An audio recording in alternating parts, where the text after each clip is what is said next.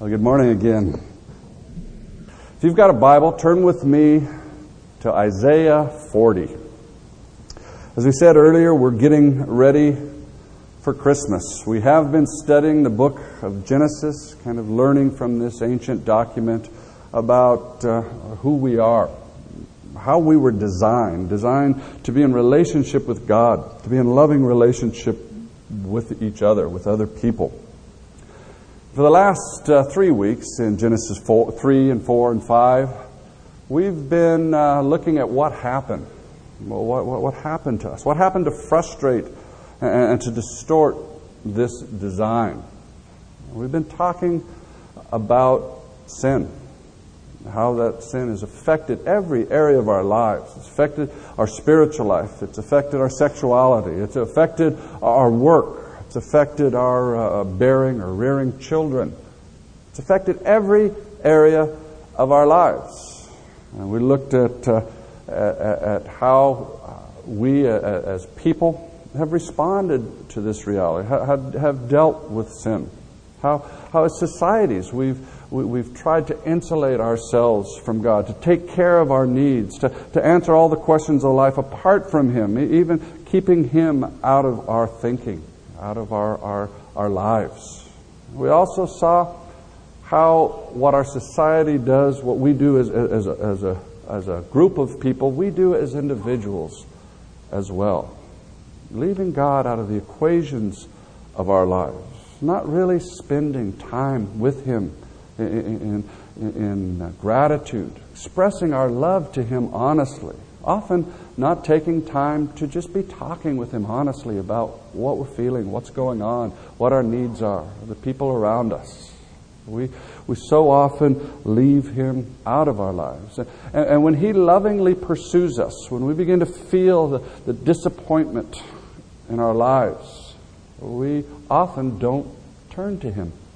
Let Him fill us up. Let Him love us up. Instead, we begin to cover and to, to, to excuse, to blame, to focus on our, our self-pity. And as a result, our lives just get more confused, more and more complex. We find ourselves more and more drained and depleted. Well, that's where we've been in uh, Genesis, talking about sin and its impact on us. And at no time of year is that impact more obvious than at Christmas time. You know, as we get ready to celebrate the coming of our Lord, the one who came in poverty in a stable, our society plunges us into a glut of commercialism that nearly drowns any thought of, of, of the true God. And even when there's a, a maybe a movie or a television show on the true meaning of Christmas, what it, what it turns out to be is kind of calling us to have faith in faith alone, or faith in Santa Claus, or in the, the, the human potential for, for kindness, or something like that. Not in the true God, the one who came because He loved us, because He saw our need on an, uh, on an individual level, in people's lives. The, the, the emptiness, the hopelessness, becomes almost unbearable at Christmas time. Suicide rates soar. In fact, uh, sadly, there's one of our sisters in this body went home to her, her, her parents' house uh, this last week to her father's funeral. He killed himself last week. You know, the despair in the face of all the calls for joy and rejoicing becomes unbearable. The woundedness, the problems in our families confront us. I mean, it's in our face as we think about spending Christmas with our with our family. We, we're confronted with all of the hurt, all of the confusion that's there. And we uh, ourselves, uh, we who call ourselves by the name of the one who came at Christmas time, we find in our own lives that we are hurting. We feel the pressure, the busyness, uh, of the craziness. We often are hurting, confused, sometimes overwhelmed. The, the strain is horrible. That's what uh, sets us up for the message of Christmas. That's what sets us up for what Isaiah is going to talk about. We saw in Genesis that we can't just look out there, point the finger, and say, oh, this is this mess is, is society's fault. This mess is everyone else's fault. We have to see ourselves, our own need, our own sin. We have to face our part and recognize that uh, that the mess is our fault.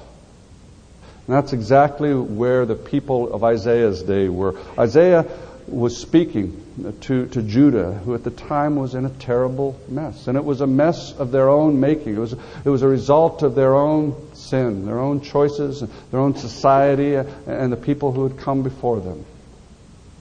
So God speaks to that situation, speaks into that mess. And I want you to listen to what he has to say. Listen to his attitude. It isn't one of anger or contempt. Listen to what he says. Comfort, comfort my people, says your God. Speak tenderly to Jerusalem and proclaim to her that her hard service has been completed, that her sin has been paid for, that she's received from the Lord's hand double for all her sins. See, God doesn't want to grind it in. He wants to give relief. He wants to give comfort. He wants to speak tenderly. That word uh, tenderly means uh, close to the heart. He wants to speak from his heart. He wants to, to, to speak his feelings. And it's a heart of compassion. It's a heart that, that is broken for us and the people around us. It's a heart that is, is gentle. When God looks at our society, He doesn't do He doesn't look at it with hatred or disdain. His heart breaks. He longs for everyone to, to receive His Christmas gift. Gift of His Son, Jesus. And when He looks at your life and sees the pressure, sees the, the busyness and the craziness, the hurt and the longing, again, He's not looking at you with anger, disdain. He's looking at you with compassion, with pity, with the desire to bring comfort. He longs to comfort. That's our God's heart. And really, that is the the, the, the true message of Christmas. God looked at this world and He saw the misery of human beings, the fruit of our sin, our, our resistance to Him, and our inability to, to live life and, and, and to love each other apart from Him. And it broke His heart. So He sent His Son, the comfort of mankind. In Luke two, there's a very brief story about Simeon. We're going to look at that a little bit more next week. But we're told there that, that Simeon was waiting for the consolation of Israel. Now that word consolation is the same, uh, it's, it's the Greek form of the same word in the Hebrew for comfort. So he was looking forward to the, the comfort of Israel. And we're told that when Jesus was brought to the temple, Simeon took him in his hands and he held him. And he said basically, God, I can die happy now. I have seen your comfort. I've seen the answer, the, the promise that you promised. You see, Jesus is the comfort of mankind. He is the consolation of Israel. He is the expression of God's heart to comfort and to tenderly speak to us. The aching of society, the, the turbulence, the its confusion, is really ultimately at the deepest level a, a, an ache, a longing for Him, for this comfort. The, the, the trouble in our own hearts is really a, a desire for Him, for Jesus, for, the, for His comfort, for He who is comfort. You see, really, what Isaiah is talking about, we discover, is Jesus. In fact, the, the, the next verses are, are quoted in all of the Gospels about Jesus' coming. Listen to Isaiah forty, verse three. A voice of one calling in the desert, prepare the way for the Lord. Make straight in the wilderness a highway for our God. Every valley shall be raised up, every mountain and hill made low. The rough ground shall become level, the rugged places a plain. And the glory of the Lord will be revealed, and all mankind together will see it, for the mouth of the Lord has spoken. Now, if you've traveled up uh, Highway fifty-five at all over the last year or so, you saw a lot of this stuff going on, you know, cutting into the hills and, and filling in the low places and straightening out the, the curves to try to make that highway straighter, smoother, easier. You see, in Isaiah's day, when a king would visit one of the cities of, of his realm, the people would, would go out from that city in the direction the king was going to come. Uh, the soldiers and servants and just ordinary people would go out and they'd start filling in the potholes. They'd start filling in the ruts and the places where the where the creeks had washed part of the road away, and they'd kind of take off the top of the, the, the valleys to try to make that road smooth and straight and, and prepare the way for the king. Now, this also help make travel through the whole country easier, but what was in their heart was was that excitement about his coming, that, that he was coming. They were looking forward to it. This is how they prepared. Well, the Bible uses that picture metaphorically to talk about how we really prepare for the coming of the true king, the coming of Jesus. And it, it, it uh, God tells us through uh, through John the Baptist. In fact, what we're told in Matthew three, first three verses, is that these verses really are about John the Baptist. Listen to Matthew three, one through three. In those days, John the Baptist came, preaching in the desert of Judea and saying, "Repent, for the kingdom of heaven is near. This is he who was spoken of through the prophet Isaiah, a voice of one calling in the desert, 'Prepare the way for the Lord, make straight paths for him.'" See, Matthew tells us that God, through Isaiah, was talking about John the Baptist here. And he also tells us that the way we really prepare is through repentance. Now, what does it mean to repent? Well, the term itself just simply means to change directions. You're walking one way, you turn around, you go the other way. It means to change your way of thinking. Now, one of the stories that Gloria shared is a great illustration of this. A little girl came into Cole Christian School, kind of the new girl, felt real different than the other kids, didn't feel terribly accepted. She was afraid. She was uh, looking around at everybody else. And, and, and the distorted thinking that we all do from time to time, she began to act out. She began to do things that, that kind of justified her not being accepted. She began to steal little things from other kids or from the teacher. In some ways, I'm sure she felt justified in doing this because of the way she felt like she was being treated. And perhaps she was trying to protect her, her heart, making a reason for her to be rejected so she wouldn't have to feel rejected for who she was. But you know, sin never works. It doesn't comfort us. It doesn't really protect us, and she was more and more miserable. And the rest of the kids were upset. They thought uh, somebody was coming in at night and, and, and stealing things. Things were starting to be missing. Eventually, this little girl confessed what she had done. She repented.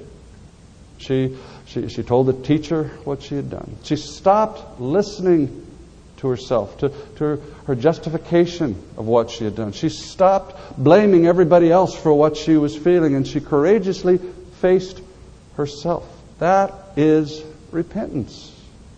Like Gloria said, this little girl had, had not met the Lord before, and so in response to that repentance, the teacher shared, uh, the gospel shared Jesus with her, and she accepted Jesus. And when, uh, with, the, with her permission, the teacher told the, the rest of the class, the kids just applauded. Several of them got up, went up and gave her hugs, welcomed her into the kingdom.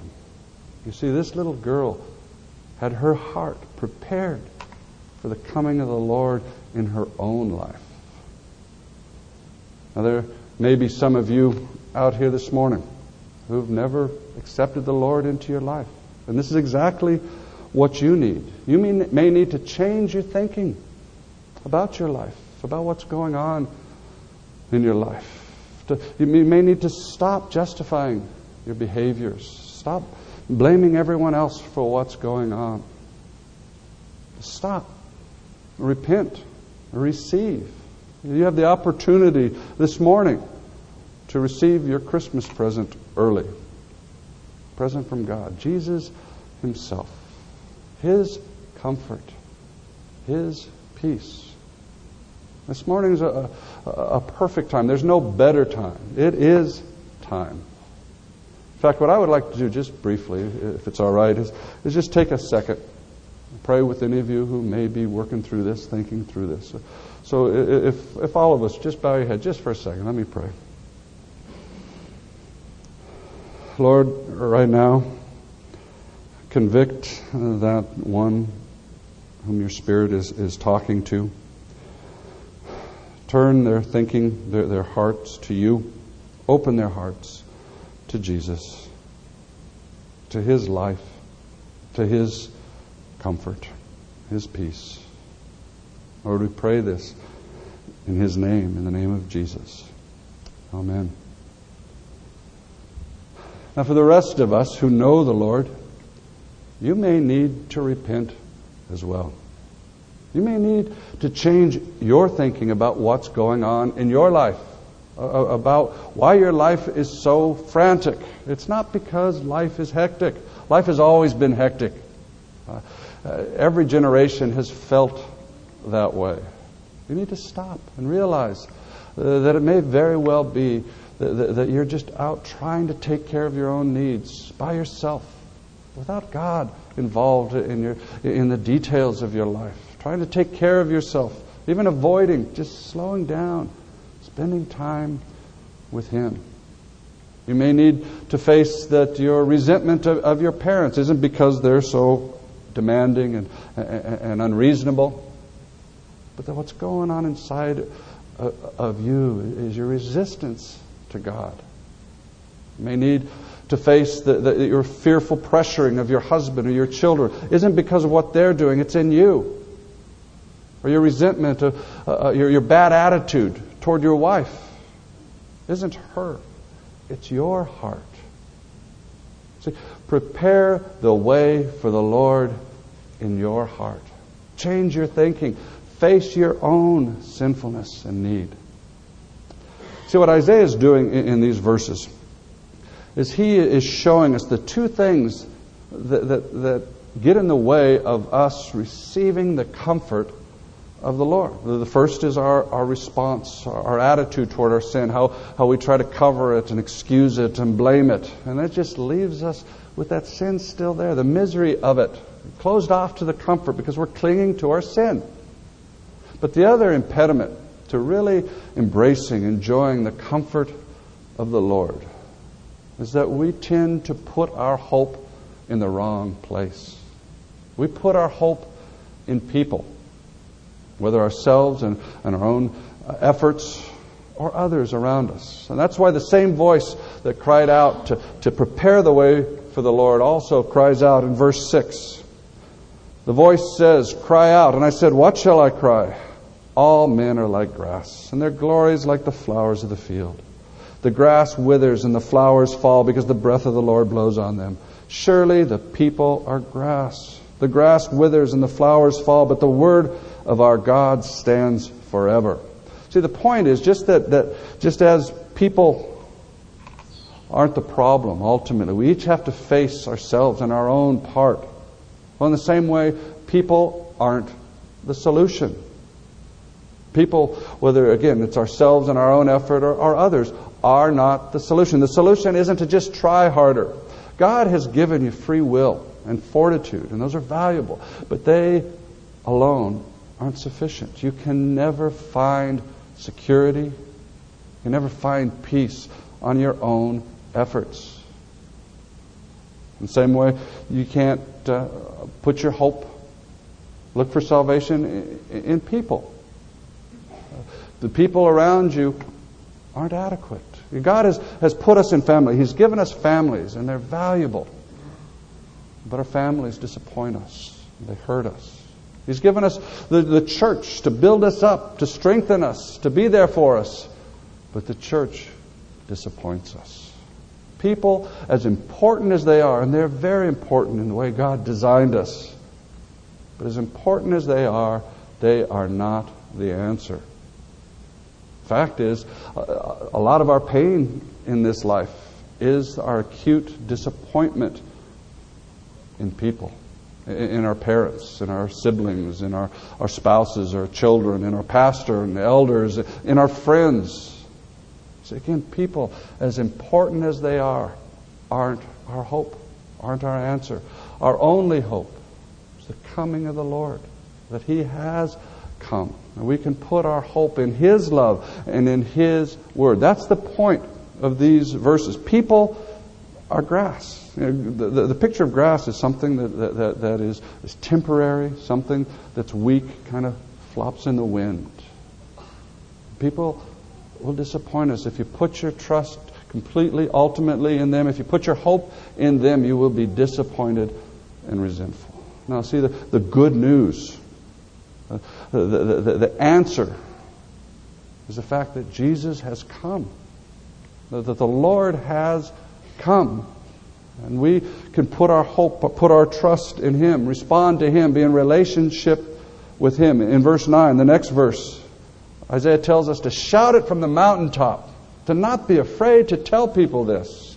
You know, we, we are almost embarrassed in our society to just simply say, He's the answer. He's the one your heart aches for. It's as simple as that. We're to proclaim it gently, but without shame. He says, here is your God, this Jesus born in Bethlehem. Here is your God. The sovereign Lord comes with power, and His arm rules for Him. See, His reward is with Him, and His recompense accompanies Him. He tends His flock like a shepherd. He gathers the lambs in His arms and carries them close to His heart. He gently leads those that have young. You see, He is the one who has the power to do all this, the the, the, the power to comfort us and, and, and to, to, to bring peace and, and deliverance, freedom from sin for those around us who are in confusion, who are hurting. That's the, the message, the simple message we have to offer people at Christmas time, at any time. And notice again, His tenderness, how He longs to be this for us. He says, uh, the Lord is our shepherd, and as a shepherd He gathers the lambs in His arms, and He carries them close to His heart. Again, that's our Lord's attitude. Now the next verses, verses twelve through twenty-six. We don't have time to go verse by verse. It would be fun. But basically, these verses uh, are a series of rhetorical questions that, that are intended to make it absolutely clear that only the Lord is the has the power, has the intelligence, has the, the goodness to do all this. So I want to skip over these and get to the conclusion that starts in verse twenty-seven. Verse twenty-seven. Why do you say, O Jacob, and complain, O Israel? My way is hidden from the Lord. My cause is disregarded by my God. See, these people in Isaiah's day had just been promised Uh, the coming of, of the one who would be their comfort, the one who could, could could deal with their sin, the one they could count on. This is the promise of Christmas, the coming of Jesus, the one who is the comfort, the one we can count on. But still, it was hard for these people to believe it. Even if, if they faced their own sin and need, even if they recognized that, that other people weren't the answer, that, that, that people would disappoint them, still in the midst of, of their pain and confusion, it was hard to believe. It still felt in real life like God wasn't paying attention, that God didn't really care. Well, as we prepare for Christmas, which is the celebration of His coming, that we look back on it. These guys look forward to it. We look back on it and say, He has come. And yet, even if we respond to the things that God tells us here through Isaiah, at times it is hard to believe. As we deal with our own busyness, our own frustrations, our own hurts and confusion, it is hard to believe. That's where faith comes in. Uh, that's where we're putting God to the test, holding on to what He has said, holding on to His word that stands forever. And what has He said? Look at verse twenty-eight. Do you not know? Have you not heard? The Lord is everlasting God, the creator of the ends of the earth. He will not grow tired or weary, and His understanding no one can fathom. He gives strength to the weary and increases the power of the weak. Even youths grow tired and weary, and young men stumble and fall. But those who hope in the Lord will renew their strength. They will soar on wings like eagles. They will run and not grow weary. They will walk and not be faint. As we come into this Christmas season, which is intended to be a celebration of the coming of our Lord, the, the one who is the answer to all of the problems of Genesis, the answer to all of our problems, the answer to our need. So often, we come tired, hurting, discouraged. But God is God. And He promises that if we wait on the Lord, that, that's what uh, there in verse thirty-one, He says, hope in the Lord. It's literally, if we wait on the Lord, He will give us strength. He will give us more energy than a teenager. Some of you who have teenagers are kind of saying, ah, I don't know about that. He'll give us more endurance than the Energizer bunny, who keeps going and going and going. We will mount up on wings of eagles. Last week in staff meeting, I asked uh, if any of them were soaring like an eagle. A couple of them said they were kind of sore, but uh, they weren't too sure about soaring. One of them said, well, no, I soar more like a chicken. That was a, a perfect picture of this flapping like crazy, just trying to get off the ground to, to no effect, and just kind of skimming the earth and running into the fence. I mean, that's most of our experience. But is that the reality of our Lord's promise here? What does it mean to wait on the Lord?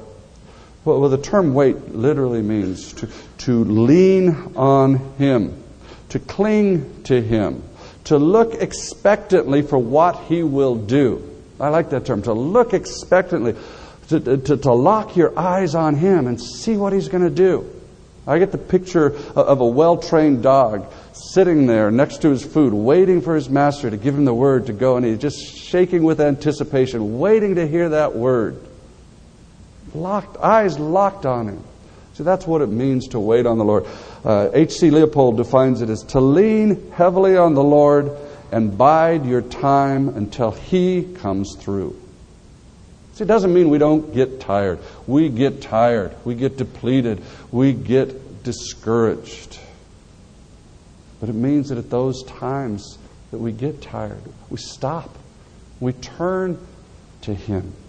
Look to Him for the strength to do what He's calling us to do. Look to Him for the strength to continue loving those around us, doing the right thing. And as we look to Him, not looking to our own resources, He supplies miraculously. He renews our strength. He refills it. Again, this is not a promise that we won't get tired or that life won't be filled with, with difficulty and hurt and heartache, or that, that, that somehow we will, we will float above it and be unaffected by it. We are not unaffected by it. It affects us deeply. We do get tired. We do get discouraged. We do hurt. As we seek to follow the Lord, as we seek to love those around us, to share the, the truth, the good news with, with the people He's placed around us in the world, to love those He's placed right in front of us, patiently, kindly, generously, we get worn out. Often it's when we're worn out that we begin to pull back, we begin to cover up, we begin to, to, to, to lose sight of our own sin. We begin to resent those around us because they're not what we want them to be. They, they, they, they don't meet our need like we desperately want them to. And again, that's the time to stop, to turn in faith, to put our hope in Him, and wait for Him to come through with the strength to keep loving, to keep doing the right thing. We face ourselves, lay ourselves empty and weak before Him. And we get amazed with the strength that He provides. He comes through. A while back I was talking to a young man who had just become a Christian. He was really struggling. God had was convicting him in his heart. The Holy Spirit was really moving him to, to talk to the woman he had been living with, to tell her about his uh, his new relationship with the Lord, and talk over his relationship with her. But he was dreading this. He was scared. They had been involved together very heavily in the New Age. They had looked down on Christians, and now he found himself one. And he was afraid of how she would respond. The more he thought about talking to her, the tireder, uh, the more discouraged he got. He could just feel the strength draining out of him. But he was convinced that this is what his Lord was telling him to do. So he determined to do it, strength or no strength, just clinging to the Lord. Well, we set up a time the next day to get together and talk about how it went. I wanted to hear from him about uh, how, how, how it went. When we got together the next day, he was floating on air. He was so excited he couldn't sit still. He, he, he had sat down to talk with her and had kind of awkwardly stumbling around trying to open the conversation. Before he got very far, she had interrupted and she said, you know, I've been thinking about our relationship. We need a little space. We need to stop living together. And he kind of laughed to himself and said, oh, okay, I guess I agree. And then he went on to, to tell her what had happened in his life, to share the Lord with her. She didn't laugh. She didn't mock him at all. She listened intently. She didn't give her own life to Jesus just then. She did actually a couple months later. But the energy and the joy this young man felt as he did what he knew his Lord was calling him to do, the strength he he received in the midst of his obedience, he was flying. He was so excited he couldn't stop talking. He was soaring. A while back I was up at Bogus Basin, just on the other side of Schaefer Butte, and I saw a golden eagle just floating. It was going in circles, moving higher and higher. He wasn't flapping his wings at all. You know, eagles sometimes flap. A flapping eagle is different than a soaring eagle. They flap to, to, to, to generate their own strength. But if you've ever seen an eagle soar, just riding those thermals, the, the, the invisible drafts of air that lift them up. God's strength is invisible, but it's just as real. And under our wings, it lifts us up. As we prepare for the celebration of the coming of our Lord, let's remove every obstacle. Let's prepare the way for the Lord. And let's put our confidence in Him and Him alone, recognizing that He is what we really ache for. Let's step out in faith, when we get tired, discouraged, when we feel depleted, worn out, let's look to Him. Take that, that, that, that step of faith with no strength in ourselves and see Him come through with the power to love, the power to do the right thing, the power to do what He's calling us to do. And as we do, we will soar like on the wings of eagles. Christmas is a celebration of the coming of our Lord. His life, His comfort, His peace. And let's walk into this Christmas season aware of that joy, of that freedom, of that gift that He has brought us, waiting on the Lord. Let's pray. Lord, we do get tired. We uh, do feel like dropping sometimes as we think through all the hurt and the pain in our families, in our hearts, as we uh, face the busyness. The, the, the, sometimes it feels crazy, all the things to get done and there's no time to do it, and, and we begin to feel frantic. And I pray that by Your Spirit, You'd stop us. You'd remind us that You have so much to give, that You'd open our hearts to that, that we would turn to You, that we would put our, our hope, that we would wait on You, and that we would experience the joy, the overwhelming delight of seeing You come through in our own lives. Lord, I, I pray for each of us as we enter this Christmas season, that we would have Uh, the good news to tell to those around us, that You have come, uh, that You've brought healing in Your wings, that You love us, You hold us close to Your heart, You are our comfort. Our Lord, uh, use us to speak that message to our society. Speak that message first, Lord, to our heart. We pray this in your name. Amen.